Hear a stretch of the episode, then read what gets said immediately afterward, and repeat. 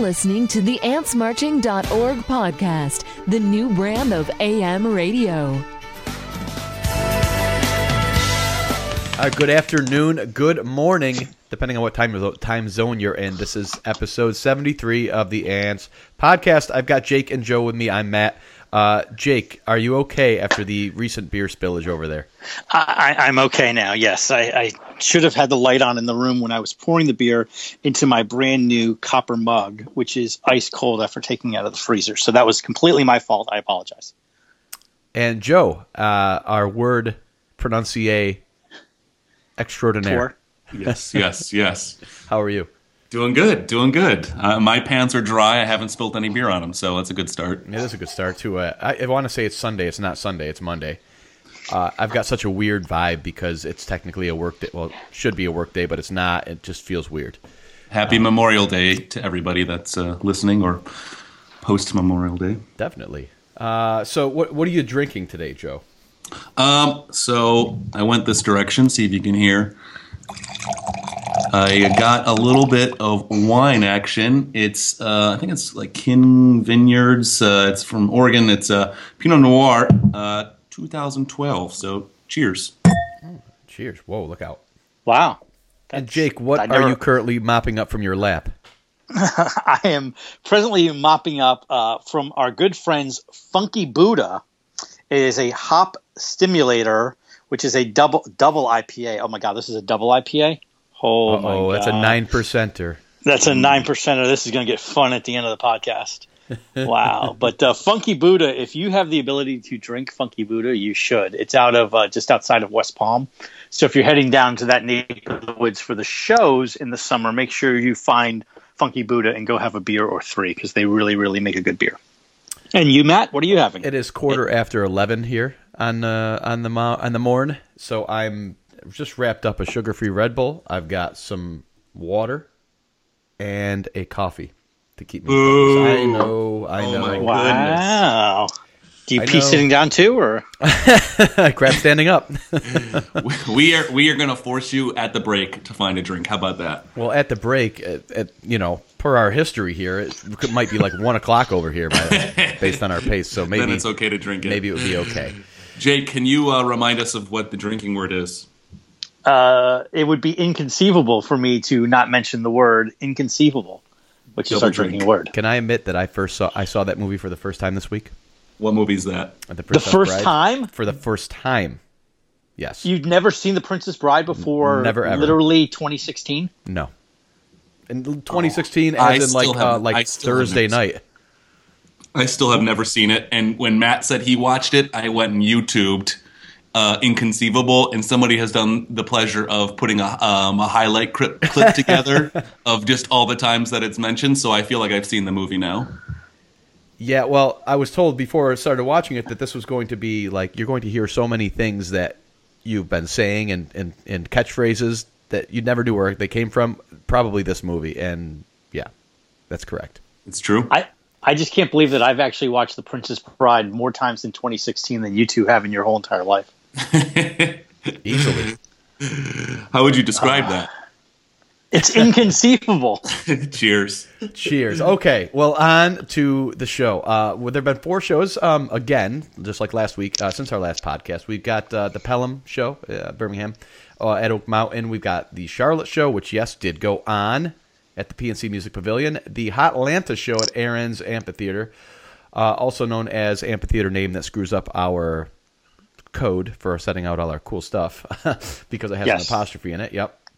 And uh, the Maryland Heights uh, show, which have they opened tours at that venue prior in Maryland they Heights? Had, okay. In in the uh, in the early to mid two thousands, that used to be the uh, jumping off point. I thought that looked familiar at the so the Hollywood Casino uh, Amphitheater.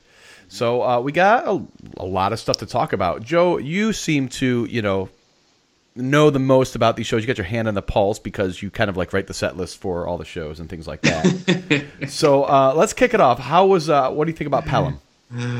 Pelham's an interesting show, and, and those that aren't familiar with Pelham, what it's uh, Birmingham, is that right, Jake? Yeah, it's just a little it's a little suburb of, of Birmingham. That's all. Um, probably the most unique thing I mean I took from here is a Bismarck opener opening up with a new song that's only been played in its life at that time eight times um, as the opener. Um, I don't know what you guys what do you guys think about that. It, it went into 41, so kind of an, kind of really took a turn after that. But I mean, I like Bismarck, but do you think it's a good opener?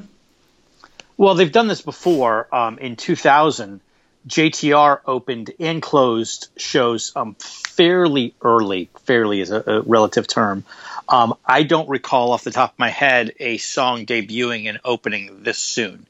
So yeah, that's a little unusual. That just tells you what the band thinks of the song, though. Really. Yeah, they're really big in it. Uh, and I don't think that there really is a line now to be drawn for opener. I mean, a satellite opening is open to show this year.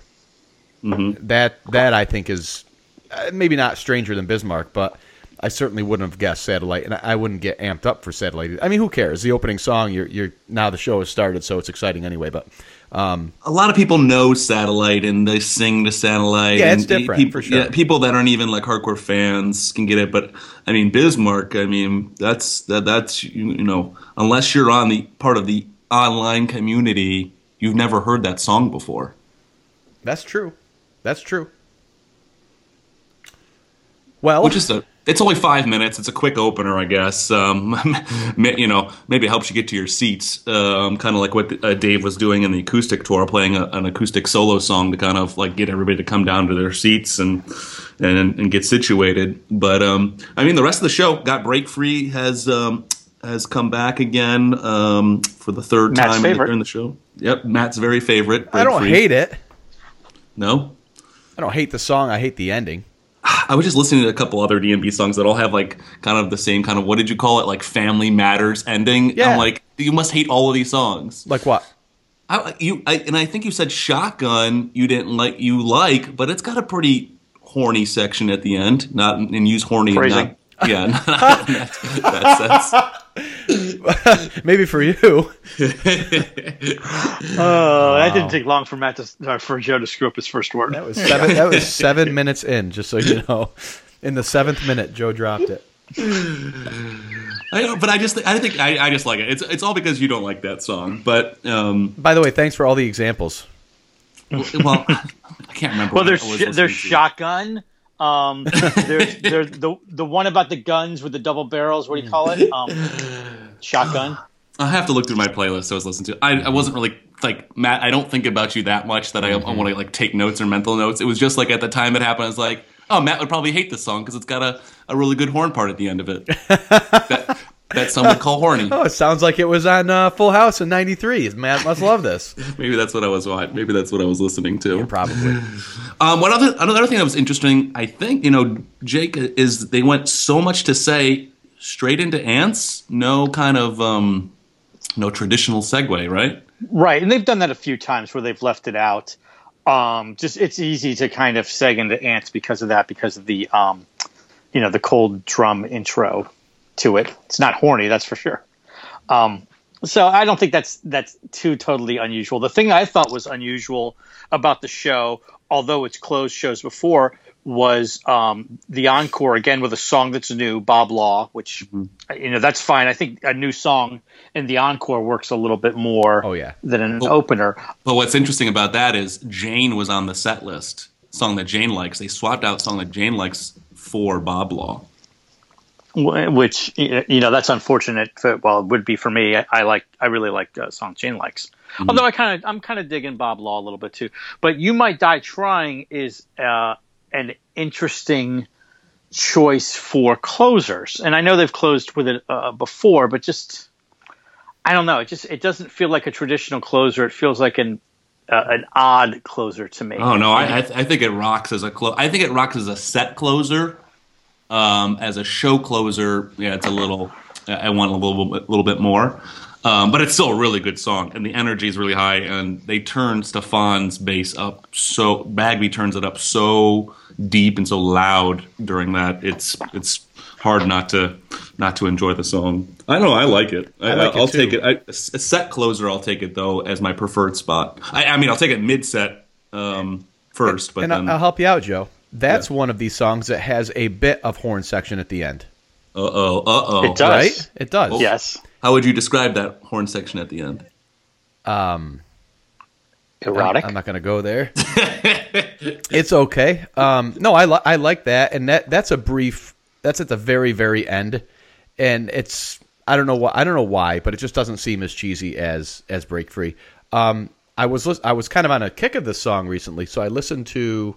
I was trying to do a little jumping around and finding it on uh, Apple Music, and I got two versions came up. One from the Wrigley Field show, which was awesome, and then I listened to one at Piedmont Park, which like listening right next to it, right one after the other. The Piedmont Park one sounds it is the Lillywhite Sessions captain to the Busted Stuff captain. It's like slit your wrist, boring, bad, sad. You might die trying on Piedmont versus uh, the Wrigley Field. It's really weird. Matt, are you doing a little ants uh, song series without me? No, I'm not. Sounds like you sounds like you. But are. I have my vote in at least, or at least what I know what not to vote for. Should that song come up in the old ping pong ball machine? yeah, we have yet to see it. but I mean that song's really changed. It, it really, I guess, is the message here.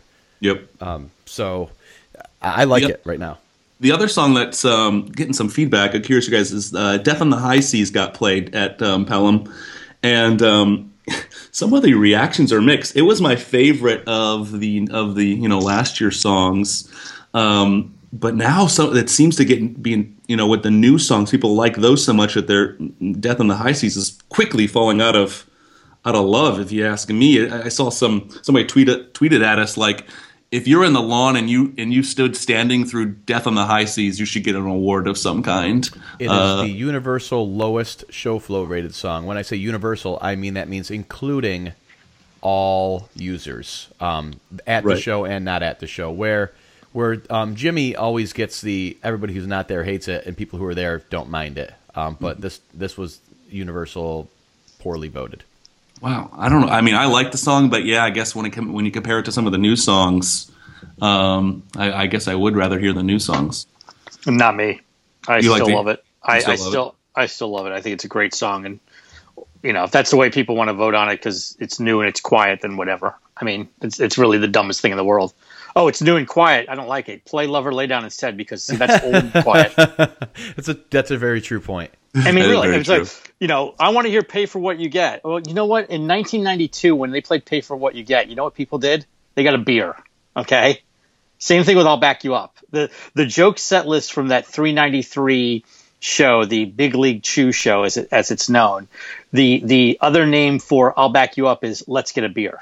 I, I mean, you know, it's just it's a timing thing. That's all it is. It's a timing So- thing, but then can't, wouldn't you agree? Like like lima beans, some things you know grow on you with um, with age. Oh, I would I say mustard, lima beans. That that's gotten worse. I mean, it depends on what you do with your lima beans. Brussels You know, that- sprouts. Yeah, I, I like Brussels sprouts. You know what? If you do them in bacon, you really can't go wrong. Exactly, but I'm I was just- I'm saying, just throwing like, it out it's one there. of it's like one of those things that it, it needs a little bit of time, and then you then you come to appreciate it. Well, I mean, you're right, but the problem is that that's never going to happen because it's the, you know, there's a certain portion of the crowd that's just like, oh, it's new and it's slow, so it must suck. I I um remember Raven taking a bit from me. Um, the Lillywhite. I didn't like the Lillywhite version anyway, but um, Raven took me a while to get into. But now I I mean it's one of my probably top fifteen or twenty songs. Yeah, I, I, I still did, but I liked it from the beginning. But I mean, that's another example, and people kind of forget about that too. And and um, for the two thirds of us that saw shows in 2000, you might recall that people sat down on practically all the songs that now people beloved, like Raven. You know, even Gray Street, people were kind of looking around, going, "Eh." Count me that on that. seems- They they that set up seems- they Go set ahead. up the uh, they set up the uh, the amp the amphitheaters now so that you can't sit. You know, make them all GA and uh, and make them so. No, you can't Yeah. sit now. So, See- so the Pelham show was was one of those sh- handful of shows this tour so far that did not have any debuts. Nothing really out of the ordinary. Um, nothing all that remarkable in terms of just song selection. And then they turn around and they actually do play the Charlotte show, uh, which was a, a good thing. And I, I believe right before that announcement came out, we had all kind of landed on it's too late for them to cancel. They're going to go through with it, maybe donate something. And sure enough, so maybe you heard it here second or third, something like that, depending on when you listen to the pod. exactly. Uh, but yes, it did go on, and uh, they donated um, proceeds from the show. I don't know what was it the entire proceeds or a chunk to um, groups uh, fighting the legislation that everybody was in uproar about. Not everybody, but certain groups were in uproar about uh, in in North Carolina. So I think that was probably the best outcome, and probably a pretty decent political move by the band as well. I'm I'm really glad they didn't cancel, and I think a lot of people are, especially anybody who was there, were as well. Uh, but yeah, so uh, in contrast to the Pelham show, we've got four tour debuts, and for all of that, Jake summed it up with uh, they played "Crash Into Me." I don't. I don't think I said crash. no, he didn't say that, but but that was yeah, yeah. It was. What was um, the? They uh, played four songs that started with the letter S. yes, that's right. Because everyone, I, I'm sure everybody there at the Charlotte show had their squirm signs in the crowd. I'm sure of it. And the next time you see a squirm sign will be the first. Same with so right. Oh, I can't wait to see him next time. If someone's going to post it, Go ahead. it's going to be great. Freaking- Oh, I might make one here and, and put a background in it. Go ahead. Why don't you put yeah, make one for if only on the other side? Do do that because that debuted also. And let me tell you, when when if only debuted, if you would have saw the the ants boards blow up, it's happening. Finally, yes. We were all hoping we would go if only rooftop back to back, and yes, it happened. Nailed it. Please tell us more about these wonderful tour debuts. Oh man. How do you So- really feel? Yeah, tell us how you really feel. Well, I, I look.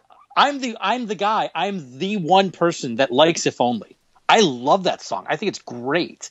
I like Rooftop. I like it especially when it doesn't have three extra people on it. So I'm I'm perfectly fine with most of the debuts. But I mean, really, you know, Squirm, So Right, Seek Up, Warehouse, which has an S in it, Samurai Cop, Seven, Stay or Leave. I mean, how do they not play Spotlight there? I think Dave's S key was just stuck on the keyboard. I think so. They should have played Spotlight. I think somebody tweeted at us.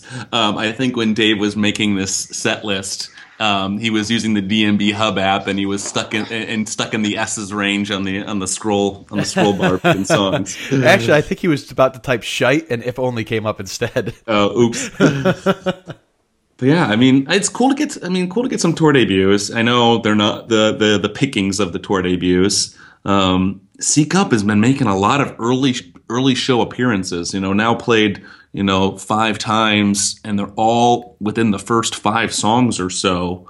Um, one time opening, I believe. So I'm loving that. That's just a really really good way to start the show. I hope that just keeps happening. I love Seek Up. Um, it, it ever since that uh, Red Rocks album, it's just a quintessential opener for me. Uh, or you know, even an early pop out too. It's it's just great. I like. You know, I I'm with you, Joe. I think even though they're not necessarily barn burners or rare songs, uh, the four tour debuts just add that much more variety to the tour. Mm-hmm. I, I do like that they're introducing that they're not that they haven't seemed to. Sure, they've fallen into a rhythm on certain songs and they're kind of rotating things around, but they're always you know throwing more ingredients in. That's only bodes bodes well for the the rest of the tour. Yeah, it's making it making it difficult for the setlist game. I'll tell you that. Um, we got some new we got some new some new data up on the site, which we'll talk about later. But um, you know the the average score or the you know the number of correct picks in a show is has not trended up, which you might expect. You know, as the tour takes shape and it maybe the sets get more predictable. Um, it's been it's been a little it's been been And It's been keeping it fresh, being creative. So I like that. Even What if it that word even if even if it takes um, if only Jake to come to come back. I but but I'm okay. You know, just so we're clear, I'm okay with tour debuts, even ones that I'm not crazy about hearing. I, I like that. I agree with you guys. That's the variety we're looking for. That So, was the highest rated show flow show of the of this four song uh, four show run as well. Um, Interesting. the only two dips below the Mendoza line were seven and uh, if only. Seven had a, an average below the line. So did if only, but if only had a slightly higher rating. People who were at the show only slightly hated it. Um, just below that line, uh, but uh, seven was a little bit. Seven was actually enjoyed by more people at the show, but more people away from the show did not like it more. So Right, because it's very very cool to hate on seven. Because seven's just you know, it is cool to hate on seven, and I don't. Yeah. I don't like that. I don't agree with that. It's because people are stupid. I mean, I mean, let's not mince words a little bit. This could be the double IPA talking, but I mean, there's really nothing dumber than just coming out and saying, "Well, well, I don't know why he plays this song so much." Well, because it's in a different time than any other song they do. It, it's completely unique. Well, it's so dumb. He says the same words over and over again. Yeah, you mean like what would you say or something like that? I mean, I mean, let's again, we don't like this song because it's new. I, am I'm, I'm surprised, Matt, that um, you said that the um, Charlotte show was rated so high of the four. I would have thought the next show, Atlanta, would have been higher, and I'm curious to know what you know what might have been dragging that down because two two severe dips. Uh, Death on the High Seas again, uh-huh. universally hated and and I'm not surprised. You and me, and you play and me, something like, old. You and me late in the show is just like, oh, come on. Um, especially because I don't want to risk going to the bathroom and missing the encore. Mm, good point.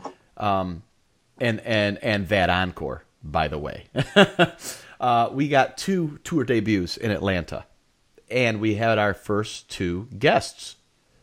And it's a good thing we didn't say first three guests because that would have really scared everybody off, right, Jake? That would have, that would have terrified everyone. Correct. And again, and and just and for what it's worth, again, semantics. It depends on whether or not you consider Charlottesville part of the tour or not.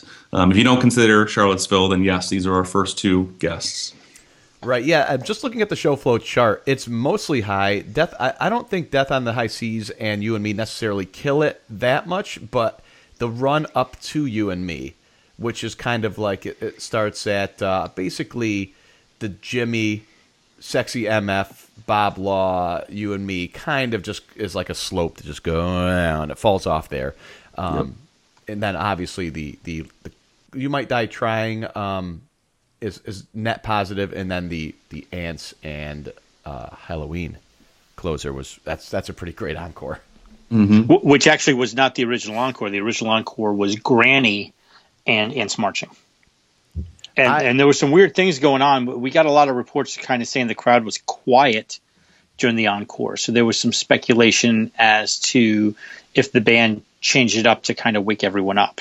I don't know. Hmm.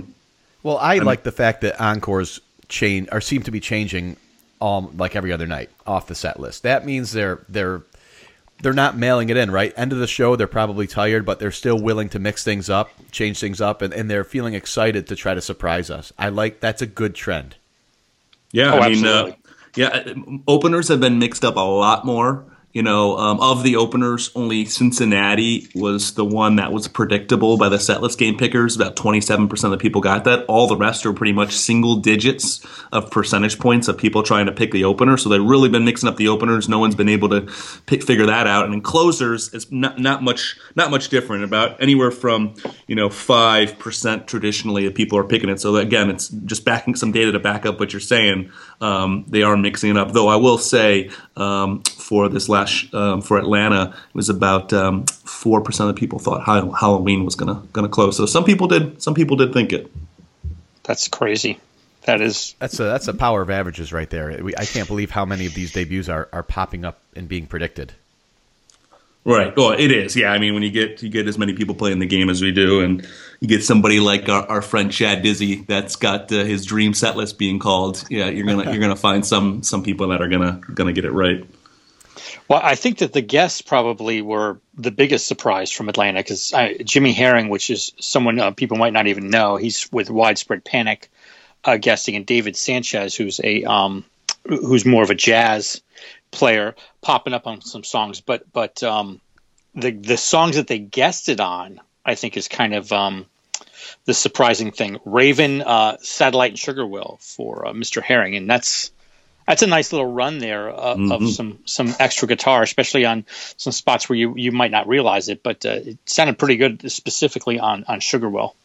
I like that. Yeah, I, I, thought Satellite was good too. It's just not songs that you would think, oh, we're gonna this is this song has its spot, you know, for somebody to play their solo and the rest of the band just to take a back seat. You don't really think that with Satellite, really, but I think you know he added a great great amount to it. I was surprised. We got a lot of um, tweets at us that they recognized Jimmy going into the venue And I was surprised by that, by how many people actually uh, caught him and uh, and made word of it.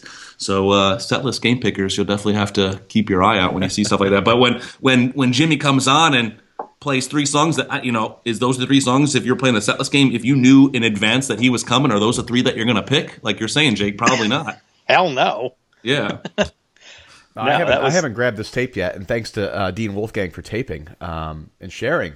But I'm I'm looking forward to uh, Raven and Sugar Will uh, off that tape for sure. What about Jimmy singing "Sexy MF" uh, with uh, with a horny outro by uh, David Sanchez? Oh, that's inconceivable I'll skip. I'm almost out of coffee, by the way. Uh, oh, that's It's 11:39 a.m. I, have you listened to that uh, have you listened to that jimmy yet uh, jake Uh, I heard parts of it on the um, on the Periscope. I did not hear the entire the entirety of, of the song, but I heard actually the, almost all the "Sexy MF." So Yeah, I I mean- missed I missed part of the jam. I know it was different. Yeah, I mean, it, wa- it wa- it wasn't significant, at least from my listen to it. I put it on in the background while doing some work, and nothing particularly stood out. So maybe was hoping for a little bit more, but still cool to get some guests out. Yeah, yeah, it's it's good. It's a it's a um, it's a weird spot. I didn't go to Atlanta this year for the first time in a couple years. Um, just the it, it's it's a nice venue. It's not as big as as maybe the venue that you anyone listening might call home, unless it's it's Atlanta. It seems a little more tighter and intimate. The the pit is literally the smallest thing on the face of the earth. It's like like plankton get like squished in it. It's so small. It's it's crazy but the parking lot's even smaller, so it's always a challenge to get out of there. So I'm glad that, as far as we know, everybody made it out. I don't think anyone's still there. That was two days ago, though. Although it could be with that place, You never know. not not not very good. Um, but that was the a rare um, three city, three show run by DMB because of the uh, holiday consecutive. Yeah, consecutive too. consecutive. So they went from Charlotte uh, into Atlanta, and then they went to um, St. Louis, or at least um, most of the band was in St. Louis. We're not sure where Dave was exactly. Um, if you don't know what we're talking about, uh, as the band um, played Dancing Nancies, as Dave uh, oftentimes does, he will reference the city where they are. Um, to a shout out. So if they were in West Palm, they would say lost somewhere in West Palm. If they were in Sheboygan, they would say lost somewhere in Sheboygan. Um, Sheboygan? really? and yeah, well, if they were there, I mean, like the reference. So, um, Dave had his Spinal Tap moment and has said lost somewhere in where Joe, Kansas City. Kansas City. How is, did anybody get the map out? How far is Kansas City from where he was? oh, it's like a, it's at least a three hour drive. I think it's three hours. Yeah, yeah, I mean it's the same highway. They both run through it. but you don't say that in St. Louis. Oh, No. I heard pe- yeah, people were pissed. Um, you know, you could be, there was some vocal unhappiness. I mean, it was literally like being going to Fenway and saying, "Boy, I'll never forget when Bucky Dent hit that home run over that wall right there." It just, it, it would, it's crushing. So, yeah, nice job, Dave. I, I- you know, last time I was at, at- at the St. Louis show slash the Kansas City show, um, um, I, I, will call was terrible, and I was fearing that will call would be bad again here. And sure enough, it was again. I, I just don't get what this place can't get right. You, people who wait an hour in will call line, they ended up just opening the gates and letting people in because the show had already started and the line was still ridiculously long. I don't know what's wrong with this venue that they can't get will call right. Very frustrating. Um, That's a shame. That's really, I mean, it's so it's so annoying because it's something fairly simple, and if you're going through will call, ninety percent of the people realize what they need to do and get through there pretty quick. So it's just that's too bad. Yeah, it's not on. It's not on the people. The people know they're going to have an ID. Like you're not. That line isn't getting an hour long because half the people forgot their ID. It's because then you can't run can't run stuff. So disappointing for those that you know missed some songs. But um, they opened with um, what what when the world ends. When the So- world ends, I don't know if you're waiting in the will call line still. Um, if you're too happy, if you're if you're that disappointed, Oh, I'm okay when the with world that. ends. yeah. No, I'm going. I've got three minutes and thirty seconds to get through this damn line. Yeah, the only the only debut for this show is uh, "Where Are You Going?" I don't think anybody was really on pins and needles for that for that to show up. And it's been cut from a couple set lists this year already. So you, you kind of knew So you're saying eventually the it was going to band- pop up. So you're saying the band doesn't even want to play it? basically. I mean, it's you know we talk about this a lot about songs that are are um are, are radio releases that the DMB fans really really don't like, and, and where are you going is way way up the mountain on that one as well. I mean, just the biggest nobody cares song. It's crazy. I like the, the the after where are you going though. I like this run of 41 Samurai Cop Belly Belly Nice Seek Up Minarets. I do like that run, and then um, after the crash into me, and I know you like that. I, I don't have a problem with Death on the High Seas, but a couple of slower tunes, right? And you got So Right and the Stay or Leave's always good. Nancy's Warehouse. That's a that's a pretty good center chunk of that set list. Yeah, that's that's. I mean, it's a nice little show. It's that's kind of been the way things have gone this this uh, tour. Really, I mean, it, it's been the shows have been pretty good, and people look at it and go, "Boy, they're just like they're like two songs off from really, really, really getting it." Yeah, that's I kind mean- of the way it feels. And that's going to be subjective. Well, yeah, I mean, that's most of subjectivity is subjective. I, I was a little disappointed in this show. I mean, the, the crowd energy was down, and I would say uh, really was anticipating Last Stop or Break Free to return. They had been off for the last few nights of this this three series run. Um, you would think across three nights, three consecutive nights, you know, you kind of didn't play the first two nights. You're like, okay, got to be a good chance they're going to be played um, this third night, and they weren't. And you know, again, it's all about expectations, but I think that was a little bit, a little bit disappointing. And I think some of those beginning songs, like you mentioned, "When the World Ends Seven," "Where You Going," yeah, just switch out one of those maybe with, um, you know, something else, and may- maybe that helps the show out a little bit. I could not agree more. I mean, that's. I, I'm not. I'm not. I'm not crazy about. Even though I, I like Seven, I'm not crazy about the way the show started. Yeah, I agree with you. Yeah, yeah, and then all so all of the all of the shows, save for the Kansas City slash St. Louis show, um, are now up for download. So the tapers have been doing a really good job, not only of getting out there recording, but getting them out there pretty promptly. Um, technically, there's still a two week rule, so it's not uh, not polite to ask prior to two weeks. But they've been coming out so fast, I don't. I think they've beaten anybody asking to the punch. Yeah, tremendous, tremendous job by the tapers again. They're just, I mean, this community is so lucky. The people that we have taping shows, it's amazing, and, the quality is fantastic. That's the good point. I just wanted to bring that up too. I'm glad you mentioned it. The I haven't listened to a ton of live shows over the last few years, recording wise, um, but it seems like the recordings this year are just incredibly well balanced. Uh, you get a lot of depth from the bass. Everything's clear. Uh, it, it some a lot of people have remarked on the forums where, where you can comment on the shows that you download. It sounds like you're there. It's really they've been doing a remarkable job. I don't know if something's changed this year or think or the community, the taper community, I- just I- dialed in. I know it changed. You got a new pair of headphones. Oh, operator error. but I didn't. Maybe your tinnitus cleared I think they've been really good. I think they've always been really good. Um, I think they've had the pleasure of a lot of indoor venues so far, and we're not getting wind, um, so that's helped a lot of the recordings. Now we're now we're kind of working our way out of those indoor venues and pretty much exclusively, for, except for a couple, couple other places, going to be uh, all outdoors, a couple indoors still left. So I think that might be what you maybe you're picking up on, but I think uh, the tapers have been pretty good the past. Oh, few and I'm not saying they haven't been. It's just, yeah, it's just it's it's very apparent that it's sounding spot on this year. Yeah. So, what's our biggest surprise? We got about a week break. Uh, Taking a week off. That's not necessarily a split in the tour, but it's the longest break so far. Uh, after what? Uh, how many shows? Uh, Twelve. So, what's our biggest surprise so far that we've seen uh, up to this point, or How about not no- seen in, in in some cases? How about no dodo?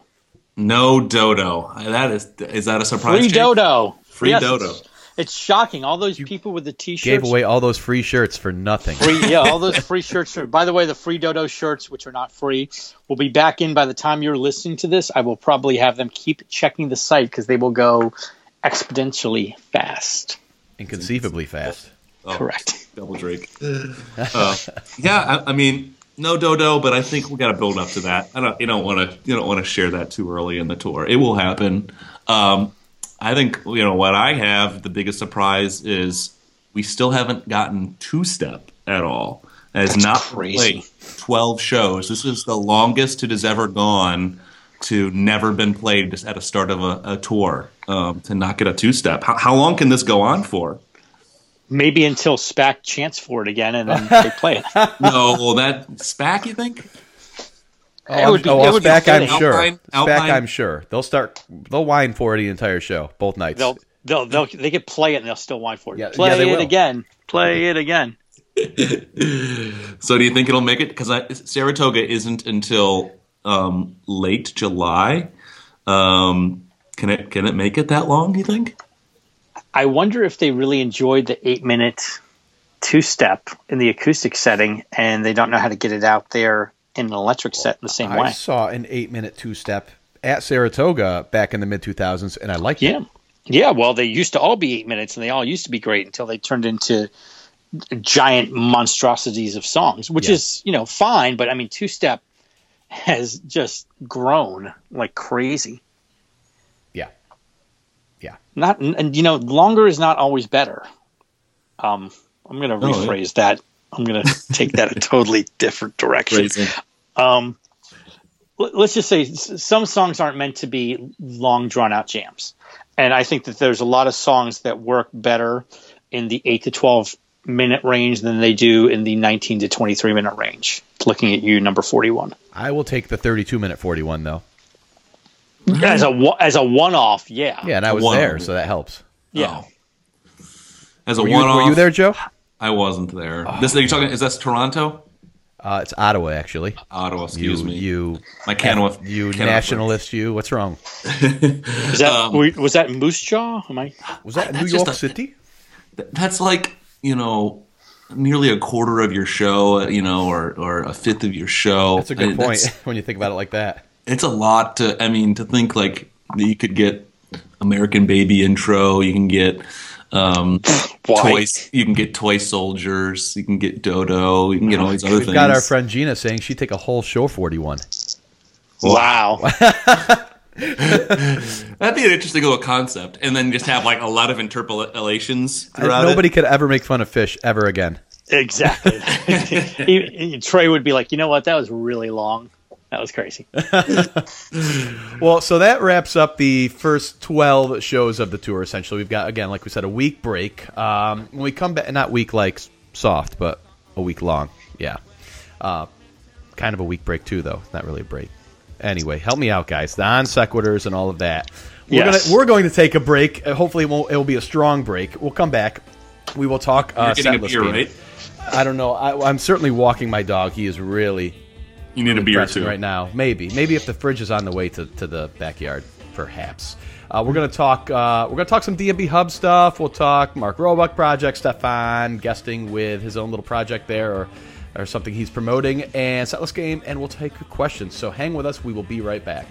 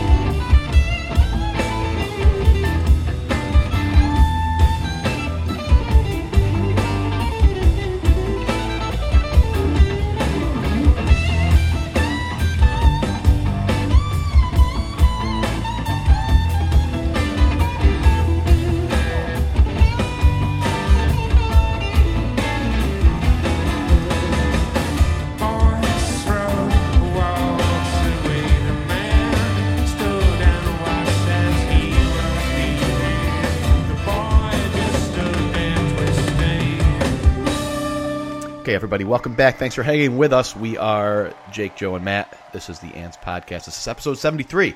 Uh, I uh, we're gonna I, I'm gonna put it in post prod, but what you just heard was uh, the Raven from um, May twenty-eighth with that guest that I can't remember his name. Jimmy. There we go, Jimmy, Jimmy, Jimmy, that Jimmy thing on Raven. So, uh, so yes, so yes, um, cool. So, thanks for hanging with us. Uh, we're gonna jump right back in. Jake, you posted some news this week about a new Mark Roebuck project. Is that correct? Uh, yes, I did. And if you guys don't know, uh, Mark Roebuck is the co-writer for uh, the song that Jane likes. He he wrote that with Dave back in '89. He wrote sort of the middle part of it. We wrote a big old story about it once. So if you feel like going back and reading it, go right ahead. Um, he was also in a band called The Deal, which was very very popular in C-ville back in the '80s. Um, they were sort of the DMB before DMB hit uh, the, the scene. They were tremendously popular. Anyway, he's still making some music, um, and he put out a little album. It's called The World and All Within, and uh, we have links on our main page on how to get there and take a listen to it. Um, he's a talented guy, and there's actually a um, a link uh, to YouTube for his song "One More Fall." So if you have a chance, uh, just go go ahead and click on that and uh, take a look. He's a really really good guy too, um, good friend of Dave's, and go ahead. Did, did any of you guys get a chance to hear it? I haven't heard it yet. I don't know. If Yeah, it's good. It's it, I, I I dig his stuff. I, I really do. I, I think he's got a What would you compare nice. it to? Is it is it any, is like anything from the Tribe album, um, or is it pretty different? No, it's pretty different. That's more folksy. This is more sort of a um. You know what he kind of reminds me of in a in a in a weird way. He, he kind of reminds me a little bit of like a Gin Blossoms sort of '90s sound to it. It, it, it sort of sounds a little bit like that to me. I, I assume other people know what that is, but I don't. you don't know the Gin Blossoms? I don't think so. Do I? Sing me, a- sing, sing, sing me one of their songs. Found out about you. Hey Jealousy, Yeah. Alice Follow Rose. you down. Jealousy. Hey, jealousy. That one. Are you serious? You- Wow. oh my god! Oh my god! That is in. I actually- I actually skipped- Allison Road. It really is. That that album had like seven monster singles on yeah, it. new, new miserable experience. Yeah. It's one of those that you, you you know all the songs, but you don't know who sang them. Oh my god! Yeah, the guy who wrote all that, they had to kick him out of the band because he was he was an alcoholic. and He ended up killing himself. He wrote all those songs about the same girl. It's like unbelievable. So I'll like this. So I'll like this Mark song then. Apparently, you'll Yeah. be like, "Hey, that sounds like that band that I don't remember their name." Yeah, brought to you by the guy who said "Time Bomb" sounds like Halloween and Dreaming Tree. Just keep that in mind. Oh jeez. we're gonna we're gonna start this crap again. Hey, DMB Hub push. Yes, I just got that as well. So we're it's three o'clock here on the East Coast. There we go. Noon over on the West Coast. If you're playing along, the set list of the day is from wherever it just popped up to be. Mm-hmm. I think that was uh, actually I think that was Maryland Heights, wasn't it? Wasn't that St. Louis from O2? I just saw it go by really quickly. Oh yeah. Oh yeah. it was. Um. No, it's So make sure you have the uh, DMB hub so you can get the 06. Thank you. Make sure you have the DMB hub so you can get those pushes um, every Listen- day at the same time, just in case you're doing a podcast. It'll pop along. They the set closer was every day, and then the encore was Sister, Partial Loving Wings. Where are you going, Louisiana Bayou? Wow. Oh gosh. Tell me more about the I- bad encores we have now. I I like the end of Bayou live. The the, the Phil Collins that's all or whatever it's called ending kind of thing. I like that. Uh, come on, give me something. I, I, I don't I don't hate it as much as everybody else, but again, the next Louisiana Bayou sign you see at a show will be the first. I, I really hope somebody just has extra time on their hands. Just just makes a stack of odd songs, signs, right and just holds them up. Knock yourself out. Joe, why don't you tell us a little bit about the Stefan's side project? Well, I, I actually don't know a lot about it, so maybe uh, one of you guys can. But I know on um, what was it? Uh, I think it was Wednesday. Um, Wednesday. af- I think was it was it Wednesday after the DMB show on Tuesday. Stefan uh, flew to um, Kingston, New York, and joined his son uh, Diggy Diggy Lessard um, for a benefit he was doing up there for the Woodstock Day School um, for their music department, I guess. Um, they were doing like a, a, a full rendition, and uh, I know Stefan got up on stage and played uh, with his son. His son was like on lead guitar, and he was playing obviously bass. Um, sounded really sounded really good. Some original music. Um, I don't know if that is that the is that the band Strange Coats. Is that them? I'm not, I'm not actually sure. Do you know any more, Jake? I, I think that's well. That's about all I know about it too, as well. I know that uh, Stefan's son Dicky, as he's known, is a pretty talented little guitar player. Um, Yeah, he was so- really good. Yeah, he's he's he's really good actually.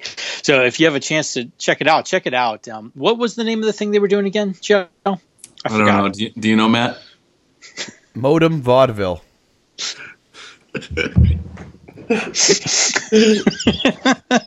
well, looks like modem, right? Modulator, we're- we've been- demodulator.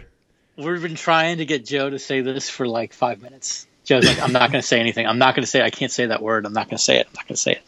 What word? It's either vaudeville or vaudeville. If that if that uh in the middle is is pronounced or not, that's my only. So it's modern I- vaudeville. Is I'll go there. I think it's va oud evili. But I don't know anything else about it.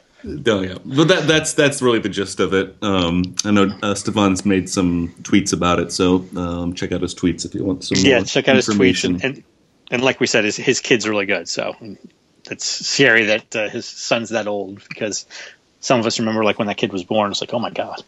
Everybody on Periscope is saying it's two syllables. Vaudeville. Okay. Vaudy. I, I read that word and I Villy. instantly see like the sepia tone picture curling at the edges on old parchment. It does look like that, you know. Well, that's that's what comes to mind. Oh, I know. I, that's what I mean. Yeah. That word reminds me of that kind of look. All right, so um, before we get into the setlist game coverage, we have uh, a little bit of a tease here. We have right now we're at version 1.3 um, of DMB Hub, uh, 132 or 133, something like that. Um, but our last large feature ad was what? What did we add in 1.3? Um, do you remember, Joe? Blinking lights. Yeah. wasn't it wasn't it personal stats? Personal 1.3? stats I thought was 1.2. Okay, my bad. So I we added something. Oh, I think we changed the font and we fixed up the setlist game and things like that. We, we did we did quite a quite a lot of uh, fixes. Um, Sure you but did. We've got a new feature coming out in 1.4 that we're nearing completion on. Um, Really? and I'm hoping that we can get some kind of submission in um, by the middle of the week. And Apple's been doing a pretty good job at getting um, reviews through. They've actually improved their review time to like one to three days. Things have been really, really quick from the review cycle. So we're hoping to get 1.4 posted to the uh, the store within the week here. Hopefully, have it up by next weekend. And uh, yeah, it should be a really cool thing. Um, it kind of goes towards to give you a little hint. Rhymes with. No, uh, I, I want to say if you want a a cooler way to look at your stats, I think it, it could be. Joe, do you, would you agree? Would you have anything to say about that without giving too much away? Think think Blazing Saddles. I don't even connect that. Me neither. Well, some, of the- some of these are I think some of these are ahead. I, I would say yes, it is a new way for for fans to be able to track um, significant um, occurrences of things during uh, from shows they've been to that we've never been able to do before, never never had before, which uh, should be really exciting. And we hope to make it um, hope to make it interactive with the community. So. Um, is that a good enough tease, Matt? I think that's I good. think it's something I, think you just described exactly what it was. something you're going to want to share. I think too, which will be cool. Yeah. So that's coming. Uh, so keep an eye. And if so you haven't hopefully gotten- on the next podcast we might be talking about it Yes, if uh, I- Apple if Apple approves and we get our act together. That's what I would hope for. So um, I'm the, the fire has been lit under Joe's butt, which is good to see. So we ma- we made a ton of progress on one aspect of it, thankfully, because there was a part of it that I just had no skill to do. So yeah, we're we're moving right along. So now on to the setlist game coverage. Now, just want to remind Play, everybody, play our play our bumper music for the setlist game. I don't have any. Make Oh, it up c- real maybe quick. I could like steal some Sports Center when it was good back when Sports Center was good. I wouldn't want to play anything garbage now. Back in the '90s. Yeah, exactly. When I would go to my grandmother's house to have her watch me during the summer, and I would watch OJ and Sports Center, basically. Uh, yeah. So we're, just want to remind everybody: anybody can win any show. So the winners get a um, free sent to you, DMB Hub, Ants Marching, and flashing it up here on the uh, on the Periscope here wristband. So we sold out of our wristbands this week when we put them up on sale, but I had to keep some back because we're giving them away to our setlist game winners this year. Every show has a winner. Even if you tie and it's two, we will send out a band to both of you. Not three, though. Sorry. And what's going on in the background here? What am I hearing? I think you're hearing some YouTube um, watching. I'm going to guess that's what it is. It's not me who's watching it, but I can find out a lot more about it if you'd like. Oh my goodness.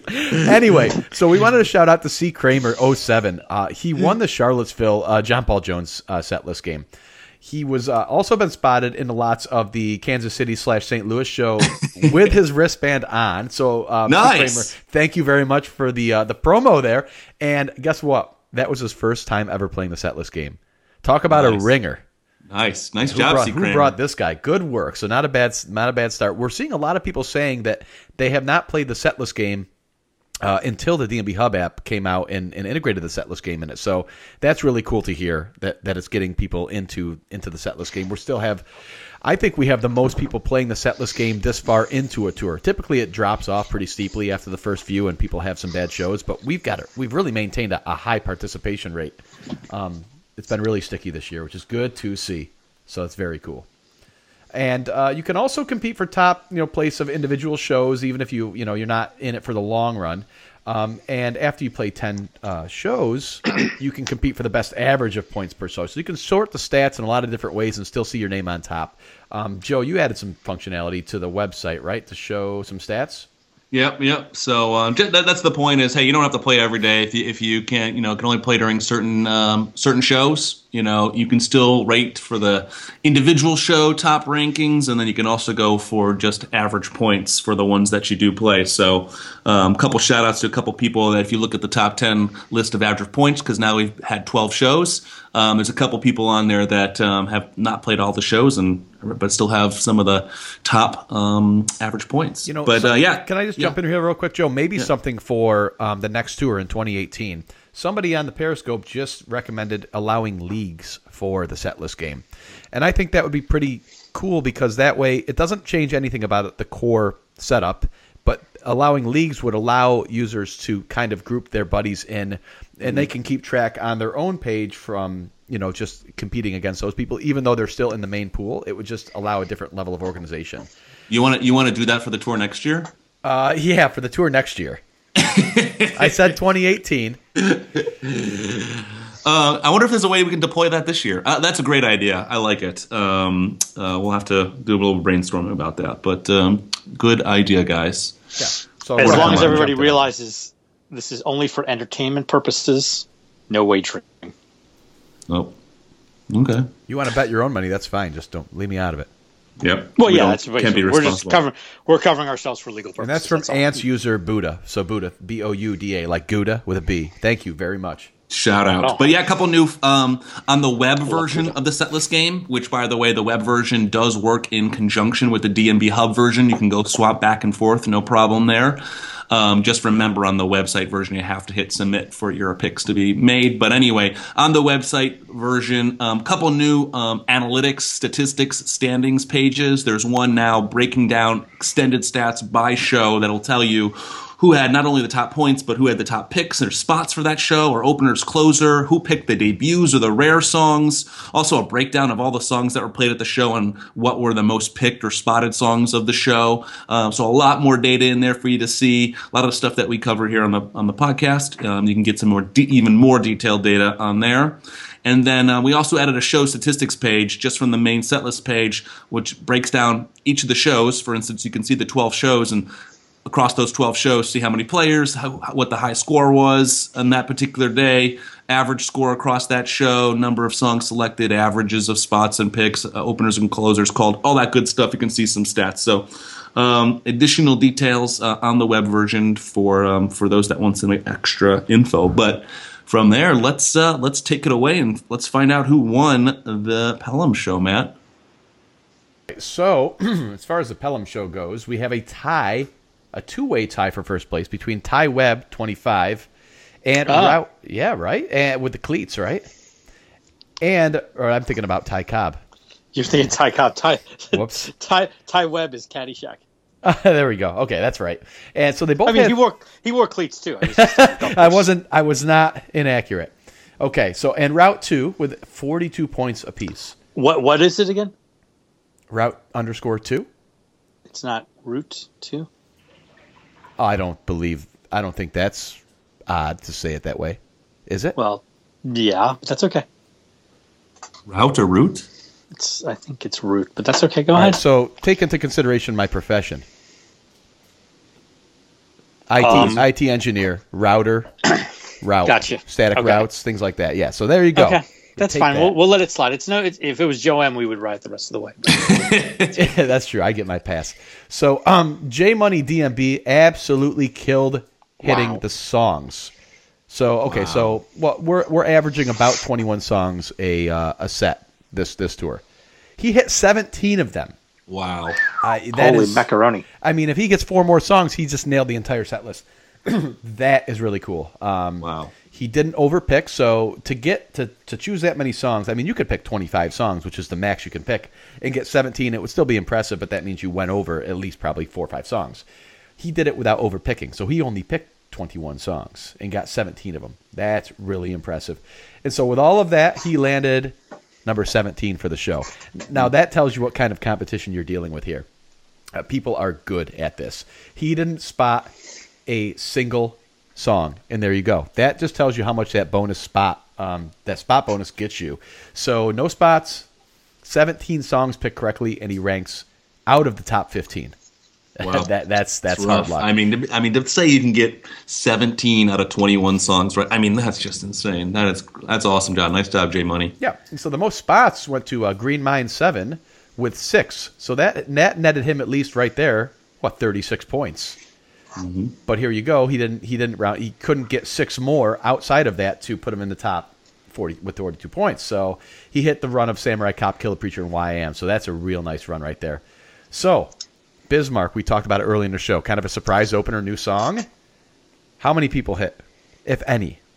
No, nobody hit. Who would call that as an opener? I'll tell you who. Ritz Hawk. One Ritz Hawk? person got it. Ritz Hawk got it. He only picked a total of seven songs, so he must have gotten. He must have tried to sneak in late, and uh, he got he got hit by the cutoff limit. So he picked seven songs, but he got the opener. So that was ten points right there. Boom. Wow. Maybe he was thinking like a, he was gonna they were gonna play like a 55 minute 41. That's funny. From now on, known as the Gina Show. Yes. Uh, but no, no. So um, he did get the opener though. So hey, hey, all types of people playing this game. People who thinks that they're going to play seven songs. They, they may, may- maybe he only thought uh, DMB one set meant they're only playing that one opening set. Yeah, there you go. Just the acoustic, that just the acoustic set. So the rare song of the night was Gravedigger. Do you think that was a popular pick? yeah, I, I I think some people got it. I don't know how many, but I would I would probably say it's pretty low. We got about about ten percent of the of the of the lot got it. about fifty nine people called it, which I'd say fairly high. Yeah, one person spotted it fill up, um, and then the most song that was uh, picked in the correct spot was a twofer, and you can probably guess that. That would be your favorite of Jimi Thing and Sexy Myth. You would be absolutely correct. So I mean, Did I pronounce that correctly, Joe? You did. You did. You. you know what? You know what pain is? Pain is playing the setlist game, picking that combo, hating it because you're probably going to have it, and then then not playing it. That's just a double kick in the teeth because you just wasted two spots that didn't get hit, and they didn't. You know, so it's just eh. Anyway, Jake, on to the Charlotte, North Carolina show. On to Charlotte in the PNC Music Pavilion in Charlotte, as opposed to the non-music pavilion there. In case you are driving around The trying to figure out which one to go to. Yes, uh, yeah, three-way tie for first place with only 34 points. Um, I say only 34. That's still a lot of points, but it seems a little bit low considering some of them. We uh, had Maggard 103, Vox Eddie 27 and DMB underscore Attic 41, who all got 34 points. The uh, most picked songs was Trippin' Billy with two E's at the end with 13. However, not a single one of those was in a spot. So you know what that means. If you don't get the spots, you don't get the spots. That's only 72nd place, even with 13 that they got. Uh, three people tied for the most spots. Uh, Maggard 103, of course, was one of the winners. DMB Fan 100, um, who is probably older than me because they're 100, and DJ, okay, DJ Nomad, who also got the three spots in there. A DMB fan overpicked by one song. Wasn't for that one overpick, they would have won the game outright. That sucks. You Ugh, just, you, yeah, one you just- overpick. You got to be careful with that. Go over. It is Price is Right detrimental to go over in this game. It, it, it really is. I mean, that's that's basically what it is. It's the the world basically operates just like The Price is Right.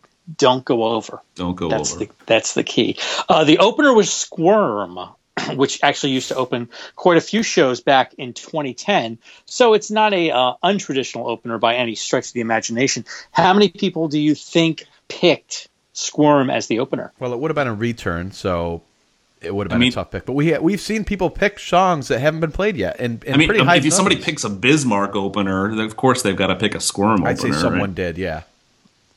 Believe it or not, nobody picked Squirm Oh, wow. as the opener. Yeah, that's crazy. But uh, 35 uh, people did pick Billy's as. Um, is that the closer? Am I reading that right?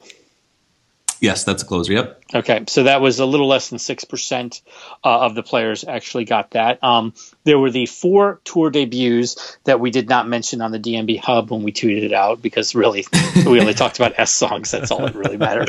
Um, it was Squirm, So Right, If Only, and Rooftop. Um, of those, we already told you nobody spotted Squirm. Nobody uh, spotted So Right, although 18 people had it in the set list. Um, seven people had If Only, and nobody spotted it. 19 people had Rooftop.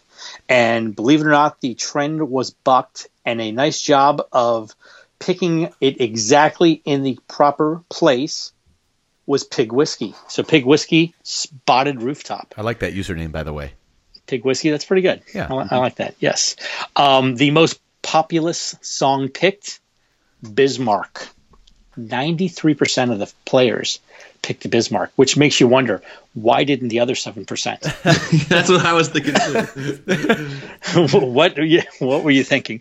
Uh, the most spotted song was Samurai Cop. So uh, nice job there. Not, not bad performance for everybody out of Charlotte. How Yeah, about and, uh, you know what I like? Before we go on, I, I like how 34 points is now considered um, somewhat on the low end of the winner. I mean, in years past, that would have got that would have gotten you top spot most nights. Oh, now, absolutely. Now, I mean, you that you might you might end up you know towards the top, and you might be 50 spots down with 34 points. It's it's just crazy how much better people have gotten at picking this. It's all because of uh, the Heartbreak Kid. They're all going to knock him off. You know, everybody Joe, wants what, to do, beat the what do you got Warriors. for? Uh, yeah, exactly. Joe, what do you got for Atlanta for us? Atlanta at Lakewood Amphitheater, not to be confused with a place that isn't an amphitheater, as Jake would say. Yes. Um, the winner with 40 points was uh, Cy H Squid 77. Boy. Um, he had 12 songs picked. oh my god, I almost did a spit take on that one. Say that name one more time. CYH Squid 77. 12 songs picked, three spots, one of which was the closer. So nice job, 40 points, real score. Um, RR Greatness, overpicked by one song, and, a, and another person that misses out on the win by overpicking by one song. Tough call. Don't overpick. Um, two um, tied for the songs, uh, most songs correctly picked with 14 songs. That was uh, MM Ish 84 and Matt at Ants. It's not an altar. Matt, is that you? Because we will ban you if you have an altar. no altars are allowed. You will be banned. It is is not that me. you, Matt? You did you get the tied for most songs picked with 14? It is not me. And by the way, if I were to put an altar in and cheat, I would do much better than 14 songs. Oh, okay. These chumps. I think you're even better at cheating. Oh Um, yeah, but anyway. probably. Um, five different players were able to get four spots. That's our greatness. Um, Jay Uh, Peterberg 94, Two Step in SC, and V Strike. Nice job, guys. And four people called the opener, which is Warehouse. Again, our greatness. Um, M. Heiser 94, 92, excuse me. Uh, DME at Spec 7, and Can't even trust J the number. Ram. J-RAM. You just pronounced 92 as a 94. That's awesome. 22, 22 people called Halloween as a closer, so about 4% of the players. Um, we got a couple tour debuts. Raven was one of them. Five people picked that to come back. Nice job, but nobody spotted it. Um, Chad Dizzy is one of those five who always makes his um, his very uh, weird picks available, uh, tweets them out before the show. Here's the Archie- best. If you end up Yeah. climbing above Chad Dizzy in the standings and you want to stay there just to razz him, just repeat his picks. He'll never be able to gain on you. Because he, put, yeah, he pokes them publicly. So, yeah, Oh, exactly. brilliant. That's the one downside of public. That's an old fantasy football move right there. Um, other players: Archie three five eight, uh, Ed Thompson four, STLA five, and V Strike uh, were all the other people that picked um, Raven. Halloween, thirty four people picked it. Um, nine spotted it. Nice job. I would argue, mo- Joe, that Yeah. the lack of people spotting it versus people who picked it were just missing it by the order. They probably all picked it as the last song, just it didn't fall in the, the right slot. Right. Yeah. Um, a good. A good point. Yes. Um, and then um, there. Well, actually, we have 22 people that called Halloween as a closer, and 34 people picked it. So 12. Uh, what is that? Yeah, 12 people picked it not as the closer. Ah, okay. Lunatics. Um, and then uh, most spotted song uh, was Ants Marching at 15% of the of the players were able to spot that. So nice job, guys, on Atlanta. And that takes us to the last show, uh, St. Louis slash Kansas City. Yes, St. St. Louis, Kansas City, Kansas in Maryland. Louis. Yes. St. Louis, which of course is in Maryland Heights at the Hollywood Casino Amphitheater. I mean, can you have any more city names thrown in here at one time? And then Dave screws it all up and throws Kansas City on top of it. My, no wonder he didn't know where the hell he was. God, pick a freaking town, people. Spac, uh, Spac Valley at Kansas, St. Louis, Maryland Heights, Hollywood. Jeez, give me a break. I mean, how, how did they come up with the name Maryland Heights? I mean, would they just look around and go, you know, this kind of reminds me of my time in Maryland. Let's name it that. You mean the city like a thousand miles away? Yeah, let's go with that. Sure, what the hell? Um, tied at the top, by the way, um, for the show with 40 points, which we're now deeming is to be a pretty good score, is uh, Crash 1983 and DMB Hummers, who had 40 points. Not bad at all. Seven people uh, hit 12 songs uh, correctly, including DMB Hummers in that. Uh, five spots was the top, and that was actually Crash 1983. So you can see why those two guys were right there at the top with their 40 points because if you get a lot of songs right and you spot them, that's the key. Um, this show is a little different, though. The three people actually hit the opener, which is three more people than I would have ever thought. Because you remember what the opener was, guys?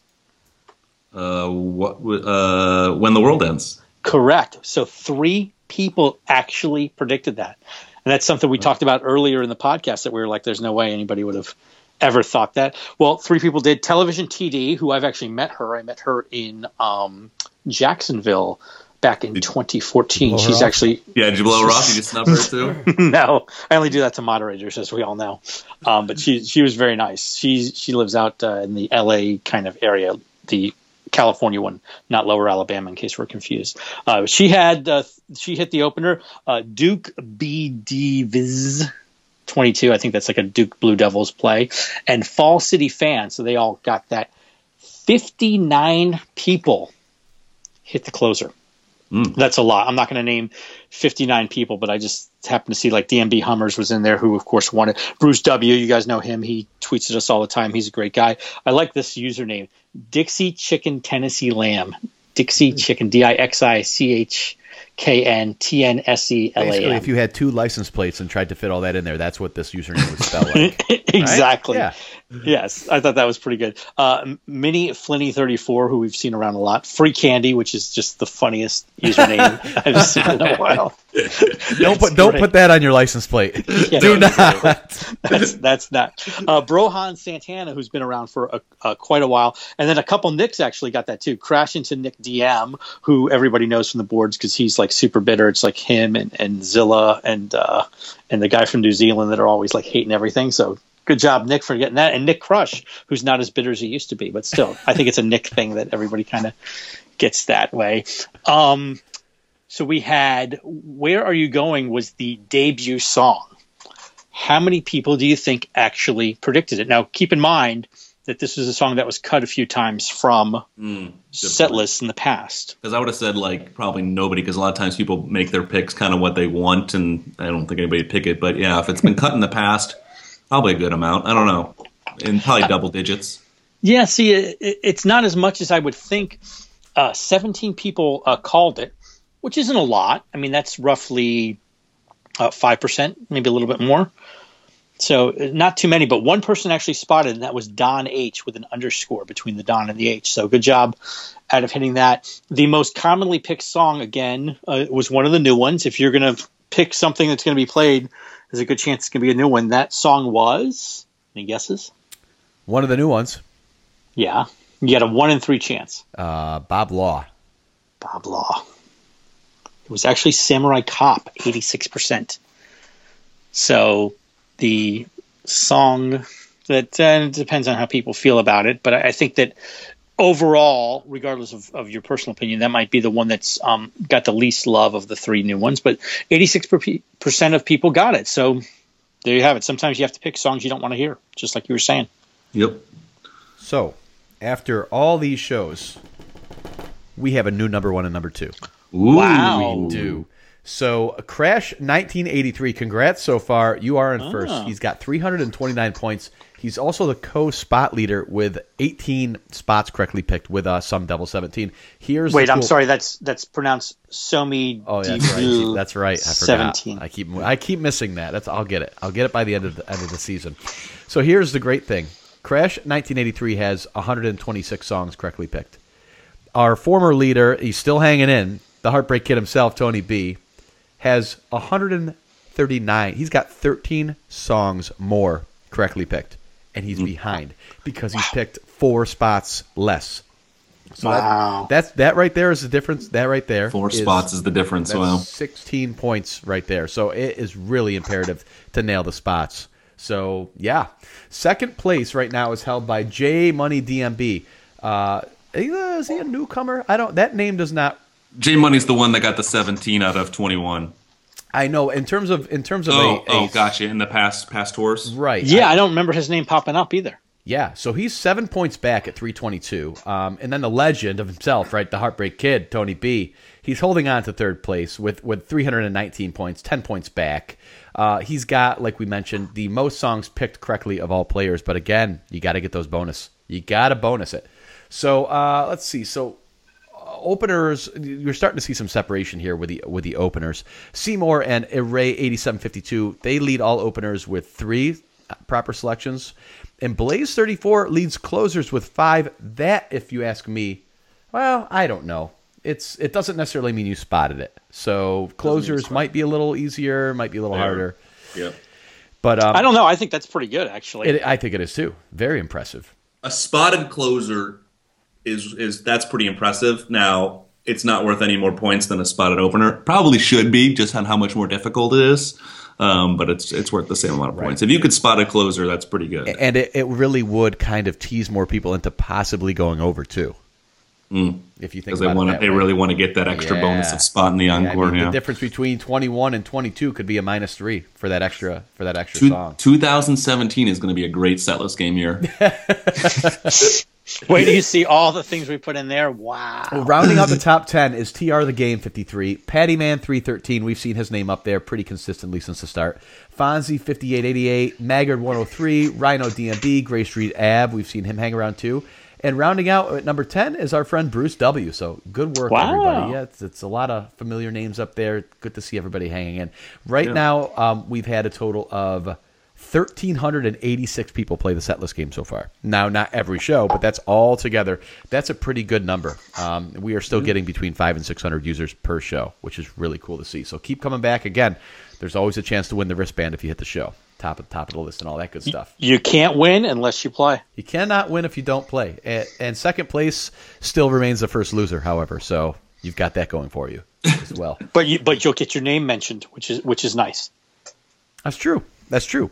So now on to our awesome listener questions. Thank you all very much for tweeting at us with the hashtag Ants Podcast. We really appreciate it. Nate at MCC. Nate, thank you again for writing in.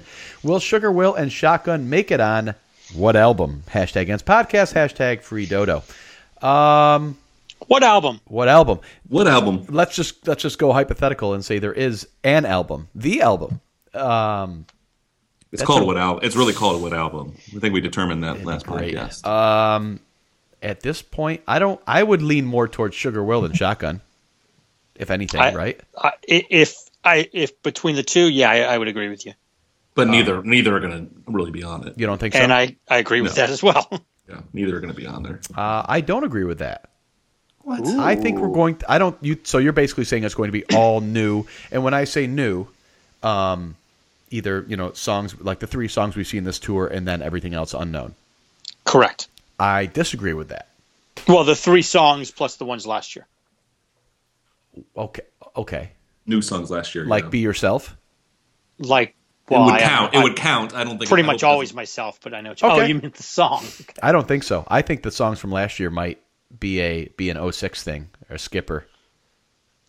That's fine. Uh, okay. No, That's fine. But it, it, those are what you can pull from. I I mean, I don't think you know Sugar Will or or, or Shotgun is in the pool range. Maybe. Maybe. I'm gonna go. I'm gonna go. Sugar won't. Sugar won't. Sugar shan't. What about you, Joe? You got a question? Sugar. Yeah, I do. Um, podcast uh, question favorite. Will Sinclair asks at Sinclair Will and Ants Marching. Are the pedals and effects the band uses well executed or not enough? What songs could be or do better? Hashtag Ants Podcast. Hashtag Free Dodo. What pedals? Free dodo. What pedals? Is that like what album? exactly. Um, I mean, I, I don't know if I have too much of an opinion on this. You know, I would say the new edition this year, I believe it's a new edition, is Rashawn now has a pedal, um, and he uses it, and I'm not going to remember the song he uses it on. Um, Is it a horny outro? it is very horny, um, and I actually like that because it's a little bit different what he's doing there.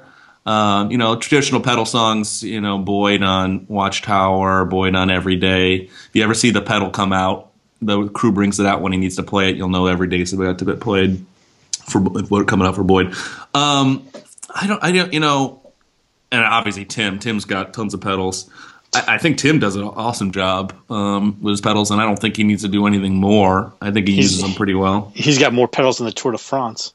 Oh, that was well done. I like that. I like that. Um, I think they're well executed. All right, well, I'm out of here then. Good night, everyone. I don't think any. I don't think any of them I consider um, over the top. Um, Stefan uses his for right uh, for some of his intros, Watchtower or Crush. I, yeah, I'm, I'm kind of going through all this because I'm trying to form an opinion. haven't really thought about it.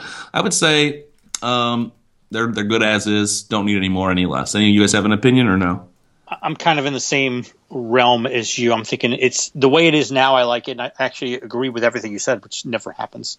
But I, I like the additions um, that were made uh, with Rashawn. So I think it's it's kind of good where it is now. I think it's a good spot.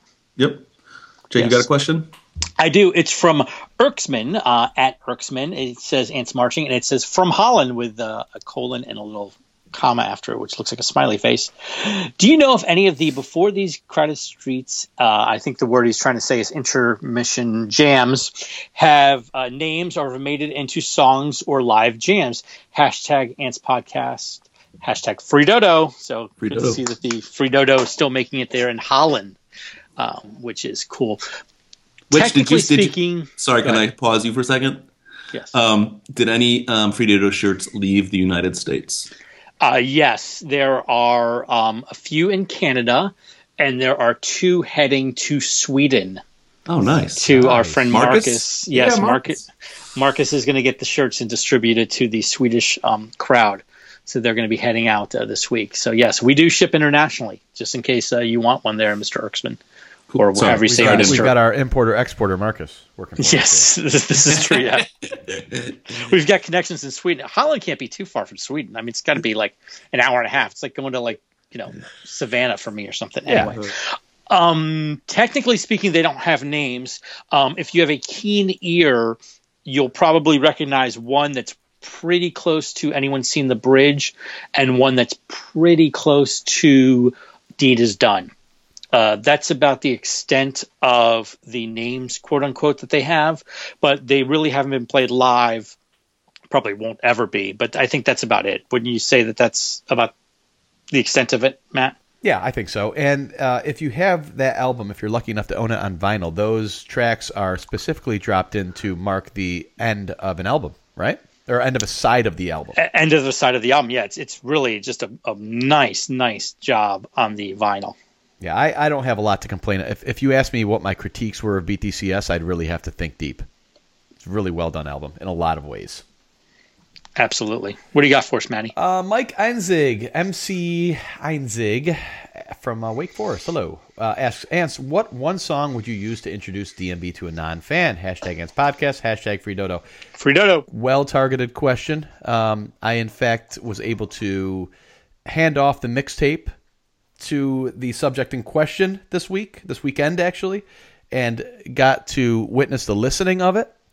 I was uh, told that it's wonderful to. I definitely see myself with background music liking it, so no complaints.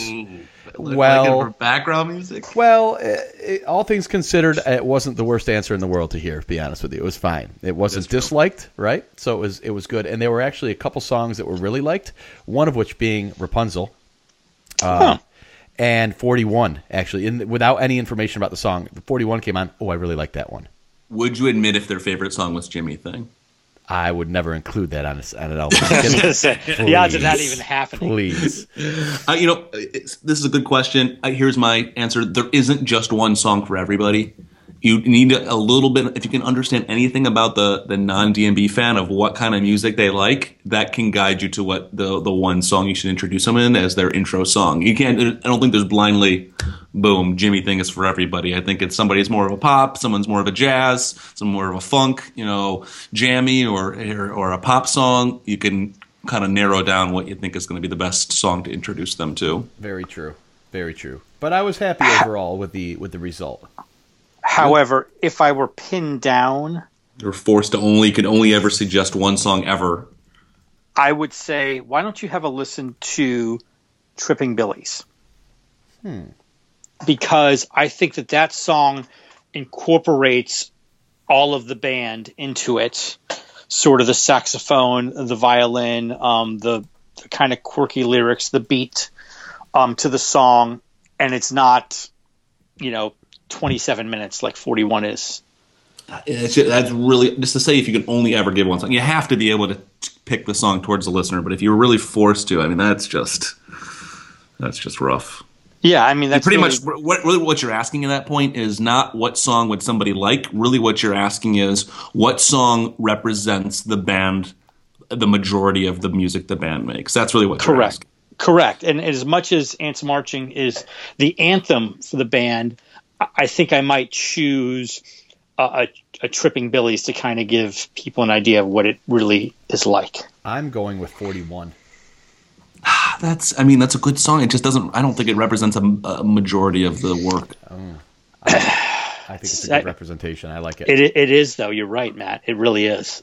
It's a good it's a good representation of what it is, and, and it says a lot about the band too. That basically, there here's a song that truly is not a, a radio release, although it was played on television on uh, on Letterman, oddly enough.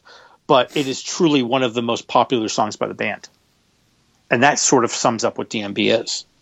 The problem is, DMB in general is a very polarizing band. You, you either a lot of times love them or hate them, and if somebody doesn't love them, they're probably on the hate them side. So don't get uh, don't uh, lose too much faith if you can't convert them. Oh, all good. All good. Joe, you have one? Uh, do I? Um, Evan Spencer at Evan R. Spencer says um, hashtag Ants Podcast. Oh, he's mixing it up, not the not using the at the start. I like this. Hashtag Ants Podcast. Uh, how much of Away from the World do you predict gets played by the end of the tour? Only um, BBN, so Belly Belly Nice so far, and then at Ants Marching. Hashtag Free Broken Things. Obviously, that was before um, If Only and Rooftop were played in the spectacular return. Yes, yes, the spectacular rooftop and if only return. Um, let's see here. Let's let's run through it. Sweet, No. no. Mercy, very Ugh. very likely, unfortunately. Gaucho, mm, No. no. Uh, if only done. The riff, mm, no. That's too bad too. I I like the know. Riff. Okay, broken things though. What do you think about that? I don't think they're going to play it. Don't think so. Bye Bye Nice, the over rotation of that album. Um, Belly Full, mm, more than probably a lot of the other songs, but still not that Yeah, good of a chance. But Dave's really not doing solo stuff. I know, yeah, actually, good, really good point. I didn't even really sink into me at all. Has there been any? I don't think there has. No, there hasn't been one yet. Oh wow, we should have used that in our biggest surprises of the uh, of the tour so far. Yeah, no solo. I would I would have put money on that that there would have been solo. Um, that's quite interesting. Um, Rooftop came back. We know snow outside. Wow. I I think it found it, its place in the acoustic set. So I don't, I don't think that's going to come back.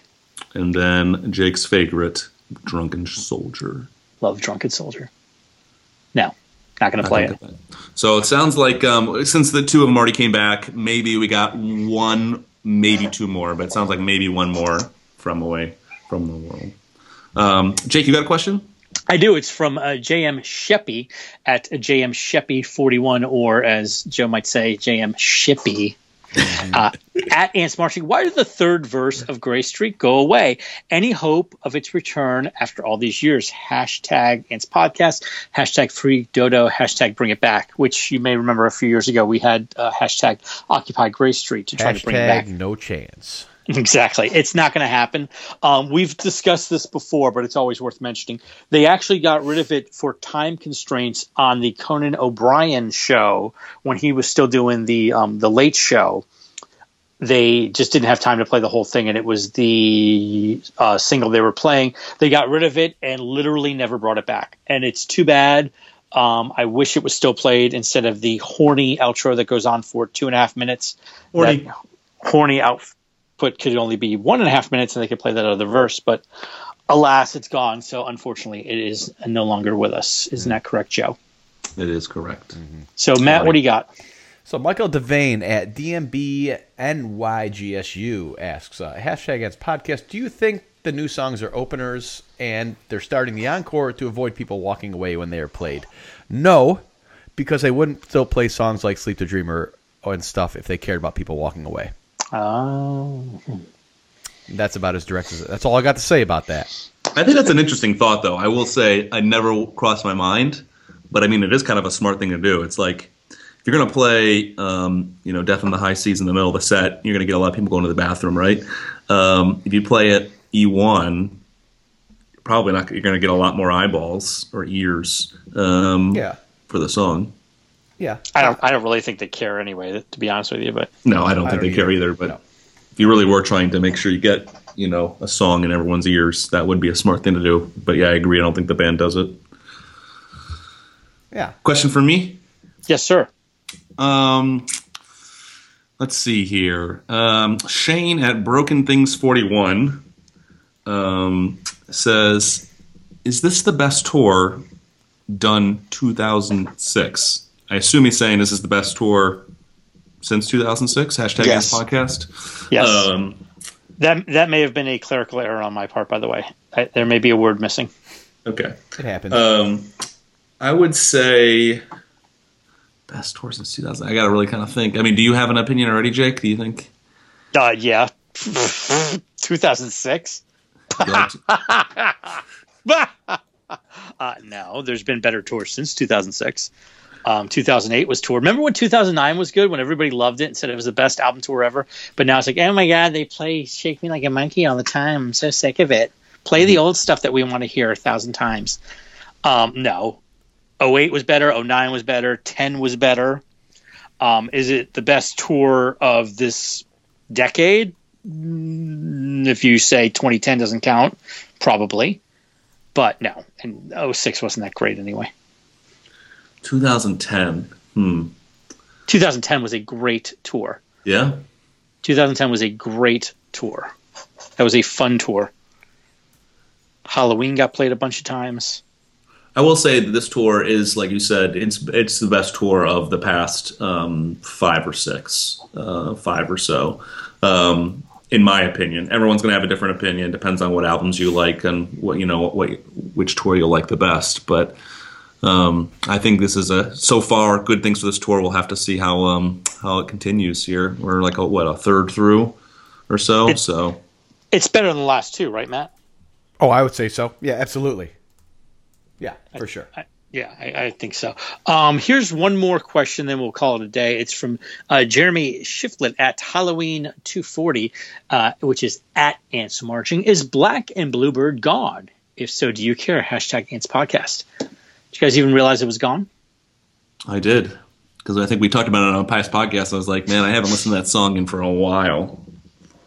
It's it's kind of funny. It- It's gone, and yeah, I mean, just kind of people have forgotten about it. Is it gone for good? Probably not. Um, was it that bad? No. Is it better than any of the songs played this year? No.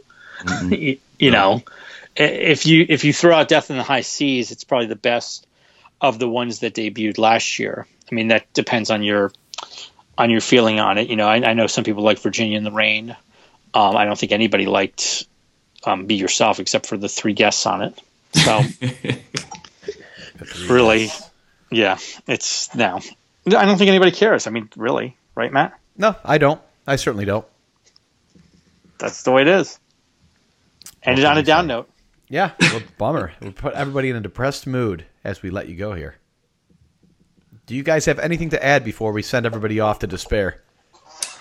Are we uh, are we doing a podcast next week with the week off? No, how about no? We're gonna end. We're gonna end the streak. It And the be our- streak are- end the streak for 2016. We are into June tomorrow, and we have not missed a single week of podcast. We could bring back an emergency Joe M's podcast. Well, I we mean, could uh, talk about the app. We could talk, about, the app. Could talk about the app, and I mean, we could come up. We have to see maybe how the how the news shakes out for the week. I could tell Um, stories on it. I mean, there oh, we are expecting a lot of um, updates on on what album to come out too. We are. we Oh, are. yeah, yeah. I mean, this is the this. It, don't you guys think that this the week off here is for the intent to an, announce the what album? okay. Wait, let me tell you something. If that ends up coming out, that laughing gets edited out. Absolutely. We could do a song series. We could do the Joe M song series. No, we nobody wants it. Because here's the thing. Here's the problem. If we do a song series, I need to announce it now, and then you know cover cover the results next week, right? Because it's a two. It spans two podcasts, so I don't think we want to get. I, I don't even know where I put the ping pong machine to to, to rile that My up. bump, my bumper's not queued up either. There you go. So, well, well let's let us debate. We'll see. Um, maybe uh, if people tweet at us, maybe how about that? Yeah. If they if they want one next week or not, or if they want a week off, um, and we'll see what people say. All right. Well, thanks everybody for listening to yet another episode of the Ants Podcast. Enjoy the rest of your Memorial Day, and we will see you all soon. Take care.